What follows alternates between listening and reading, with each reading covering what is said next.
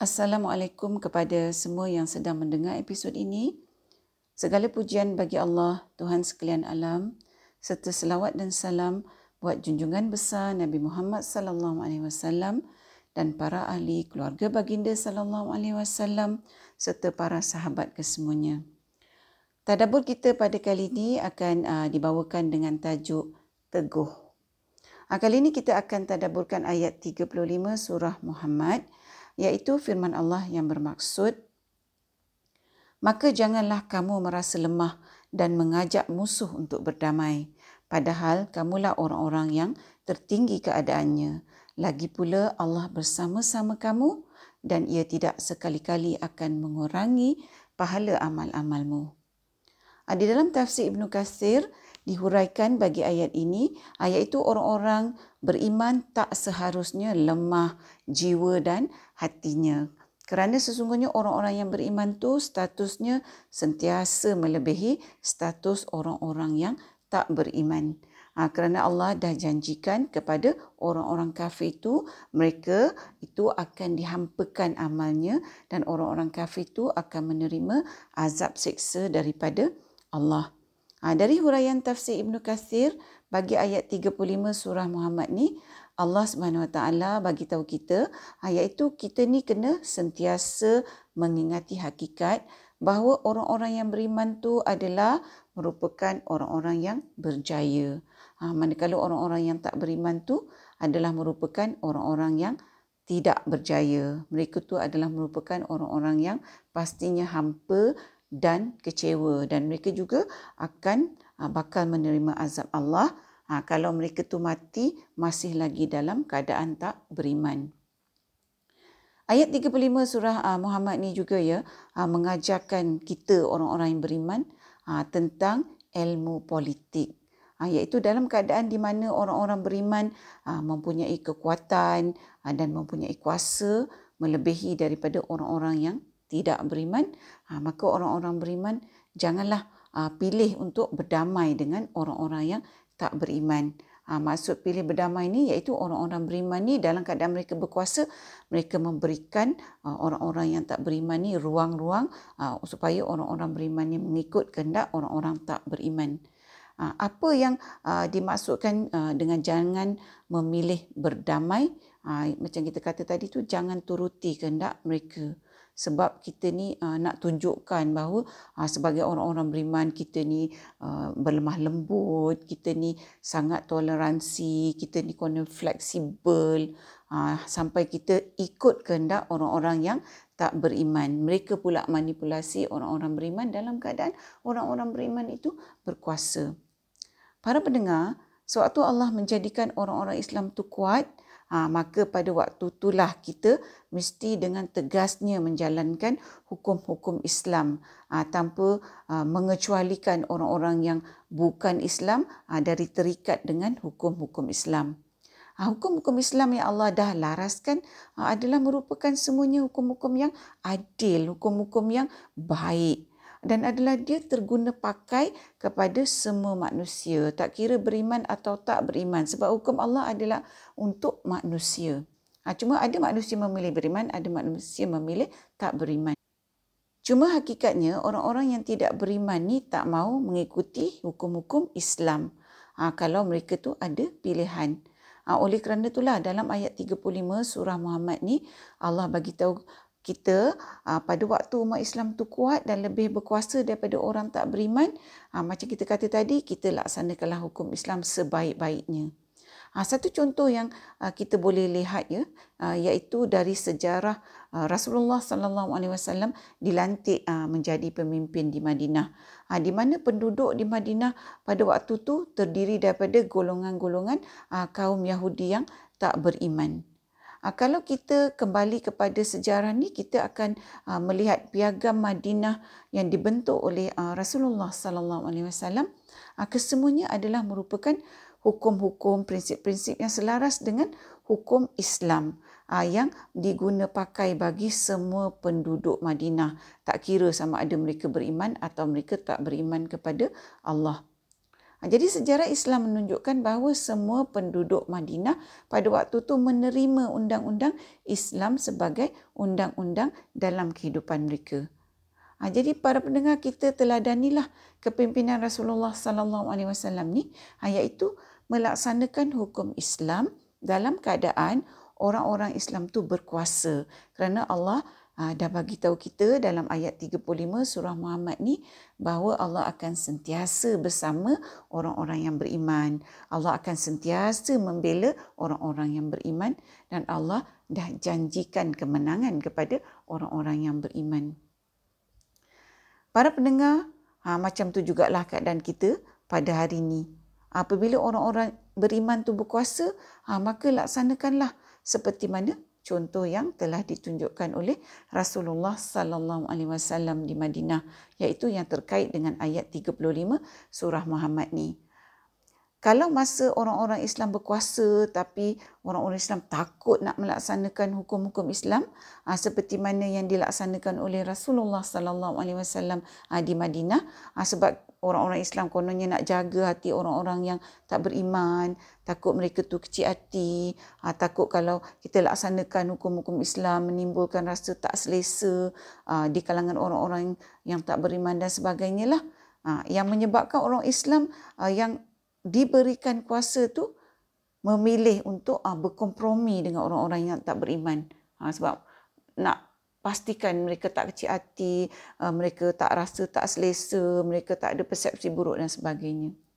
Ha, jika orang-orang Islam iaitu uh, pemimpin-pemimpin Islam yang uh, diberikan kuasa tapi melakukan perkara macam ni kerana kononnya nak jaga hati orang yang tak beriman macam kita kata tadi dan sebagainya, uh, maka sudah nyata perlakuan kepimpinan macam ni adalah bertentangan dengan apa yang diajarkan oleh Allah Subhanahu Wa Taala dalam ayat 35 surah Muhammad ni dan juga para pendengar bertentangan dengan amalan yang ditunjukkan oleh Rasulullah sallallahu alaihi wasallam ah, di dalam baginda sallallahu alaihi wasallam membina kerajaan di Madinah. Para pendengar, ayat 35 surah Muhammad ni adalah sangat terpakai di dalam konteks politik sampailah akhir zaman.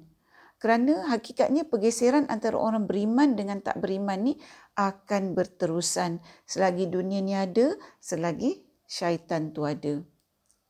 Kita dah lihat ya pelbagai contoh di sekeliling kita ha, macam mana orang-orang Islam dalam keadaan berkuasa tapi tunduk kepada orang-orang yang tidak beriman dan ikut kehendak, ikut kemahuan orang-orang yang tak beriman. Sedangkan Allah memberikan mereka kuasa dan Allah letakkan mereka tu lebih tinggi daripada orang-orang yang tak beriman. Jadi persoalannya mengapa orang-orang yang beriman, ya Allah berikan kuasa nak merendahkan diri mereka, nak ikuti kemahuan orang-orang yang tak beriman. Sedangkan Allah melarang perlakuan yang sebegini. Di dalam Islam, kalau kita ni mempunyai kuasa mengubah dengan tangan, ha, kita cuba ubah dengan tangan. Kalau kita ni ada kuasa nak mengubah uh, dengan mulut, kita ubah dengan mulut. Dan kalau kita tak ada kuasa nak ubah dengan tangan dengan mulut, kita masih tak bersetuju. Kita akan melawan dengan hati. Jadi kalau dalam keadaan umat Islam diberikan kuasa, mereka tak nak gunakan kuasa tu untuk melaksanakan hukum-hukum Islam, malah mereka takut nak menegakkan hukum-hukum Islam, Ha, walaupun dengan perkataan. Maka nyatalah keadaan ini bertentangan dengan ayat 35 surah Muhammad ni. Para pendengar, kalaulah kita ni orang-orang beriman yang Allah berikan kuasa, tapi kita takut nak melaksanakan hukum-hukum Allah, walaupun dengan mulut kita, iaitu melalui perkataan, ha, sebab kita takut nanti orang-orang yang tak beriman tu kecil hati atau marah, atau rasa tak selesa macam kita kata tadi, Maka kita tanyalah diri kita, adakah kita ni merasakan bahawa kita ni lebih bertimbang rasa daripada Allah kepada manusia. Sedangkan Allah lah yang paling prihatin dan paling bertimbang rasa kepada makhluknya. Seperti mana yang kita katakan tadi, bahawa semua hukum-hukum Islam adalah hukum-hukum yang adil, sempurna, yang amat prihatin tentang kebajikan semua manusia. Hukum-hukum yang amat bertimbang rasa walaupun terhadap orang-orang yang tak beriman sebab orang-orang yang tak beriman itu adalah juga merupakan manusia. Ha, maka apabila orang-orang beriman tu Allah berikan kuasa melebihi orang-orang yang tak beriman adalah merupakan tanggungjawab wajib untuk kita laksanakan hukum-hukum Allah dengan tegas secara makruf. Yang mana ini sebenarnya membawa kebaikan bagi semua umat manusia. Para pendengar, kita bimbang kalau Allah telah berikan orang-orang beriman tu kuasa tapi mereka tak nak laksanakan hukum Allah malah menuruti kehendak orang-orang yang tak beriman, maka apabila orang beriman tu menjadi kalah, menjadi hina dan orang-orang kafir tu iaitu orang-orang yang tak beriman tu jadi kuat, maka kekalahan dan kehinaan orang-orang beriman tu adalah disebabkan perbuatan mereka sendiri. Ha, sebab mereka tak nak laksanakan apa yang telah Allah perintah untuk dilaksanakan semasa mereka Allah jadikan berkuasa. Hakikatnya para pendengar, kalaulah orang tak beriman tu lebih berkuasa daripada orang beriman, seperti mana yang Allah nyatakan dalam Al-Quran, mereka tu tak akan ada belas kasihan pada orang-orang yang beriman. Mereka akan lakukan apa saja yang mereka fikir mereka nak lakukan terhadap orang-orang beriman seperti yang kita lihat uh, berlaku di seluruh dunia bagaimana orang-orang Islam diperkotak-katikkan apabila orang-orang yang tidak beriman mempunyai kuasa yang lebih besar daripada orang-orang yang beriman. Orang-orang yang tak beriman ni melakukan apa saja yang mereka lakukan mengikut kehendak hati mereka dan mereka tak akan sekali-kali memilih untuk berdamai dengan orang-orang beriman iaitu berdamai dalam konteks menuruti kehendak orang-orang beriman. Ha, satu contoh yang jelas ya. Sejarah mengajar kita bahawa satu masa dulu orang-orang Yahudi yang merupakan kaum minoriti yang bermigrasi ke Palestin diberikan bantuan yang begitu hebat oleh orang-orang Palestin ha, sampai masyarakat mereka jadi semakin besar dan akhirnya mereka pula merampas kuasa dan menubuhkan negara mereka sendiri dengan mereka tu mengambil hak orang lain. Orang-orang Yahudi yang tak beriman tu melakukan apa saja yang mereka suka ke atas rakyat Palestin yang macam kita semua tahu. Yang mana pada satu masa dulu rakyat Palestin ni mengambil rakyat Yahudi ni sebagai sebahagian daripada mereka. Begitulah para pendengar kita ni orang-orang yang beriman selalu takut-takut. Walaupun dalam keadaan kita ni berkuasa, kita ni selalu je nak jaga hati orang-orang yang tak beriman.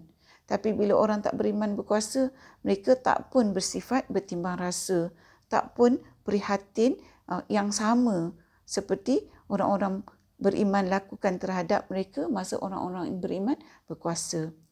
Kerana itulah para pendengar Allah memberikan kita peringatan dalam ayat 35 surah Muhammad ni supaya orang-orang beriman sentiasa ingat kerana manusia ni hakikatnya memang cepat lupa. Para pendengar, Allah telah memberikan banyak contoh dalam kehidupan kita dalam konteks kekuasaan dan kepimpinan ah, yang terkait dengan ayat 35 surah Muhammad ni.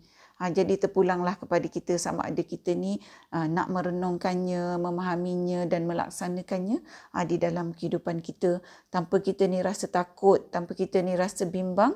Ha, kerana seperti mana yang kita katakan tadi, Allah dah bagi tahu kita dalam ayat 35 surah Muhammad ni bahawa Allah akan membela kita dan Allah akan memberi kemenangan kepada orang yang beriman selagi apa yang dilaksanakan oleh orang beriman tu sememangnya selari dengan apa yang telah Allah perintahkan.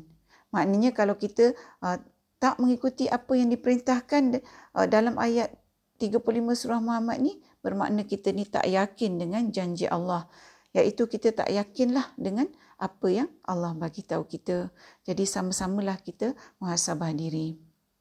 Para pendengar yang dihormati, setakat ini dahulu perkongsian kita buat kali ini. Semoga bertemu lagi di episod yang seterusnya insya-Allah.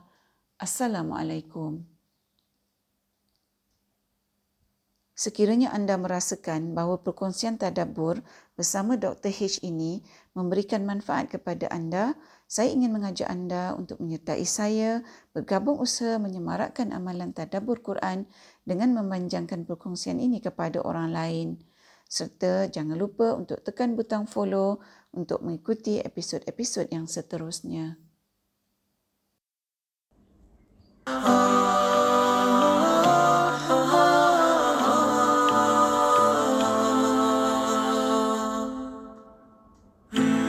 Every day we tell each other that this day will be will be the last and tomorrow we all can go home free, and all this will finally end.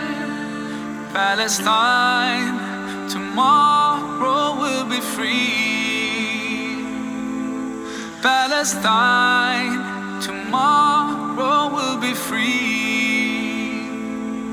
No mother, no father to wipe away my tears. That's why I will cry feel scared, but I won't show my fears. I keep my head high, deep in my heart.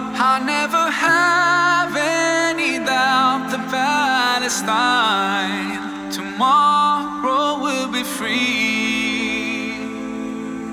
Palestine tomorrow will be free.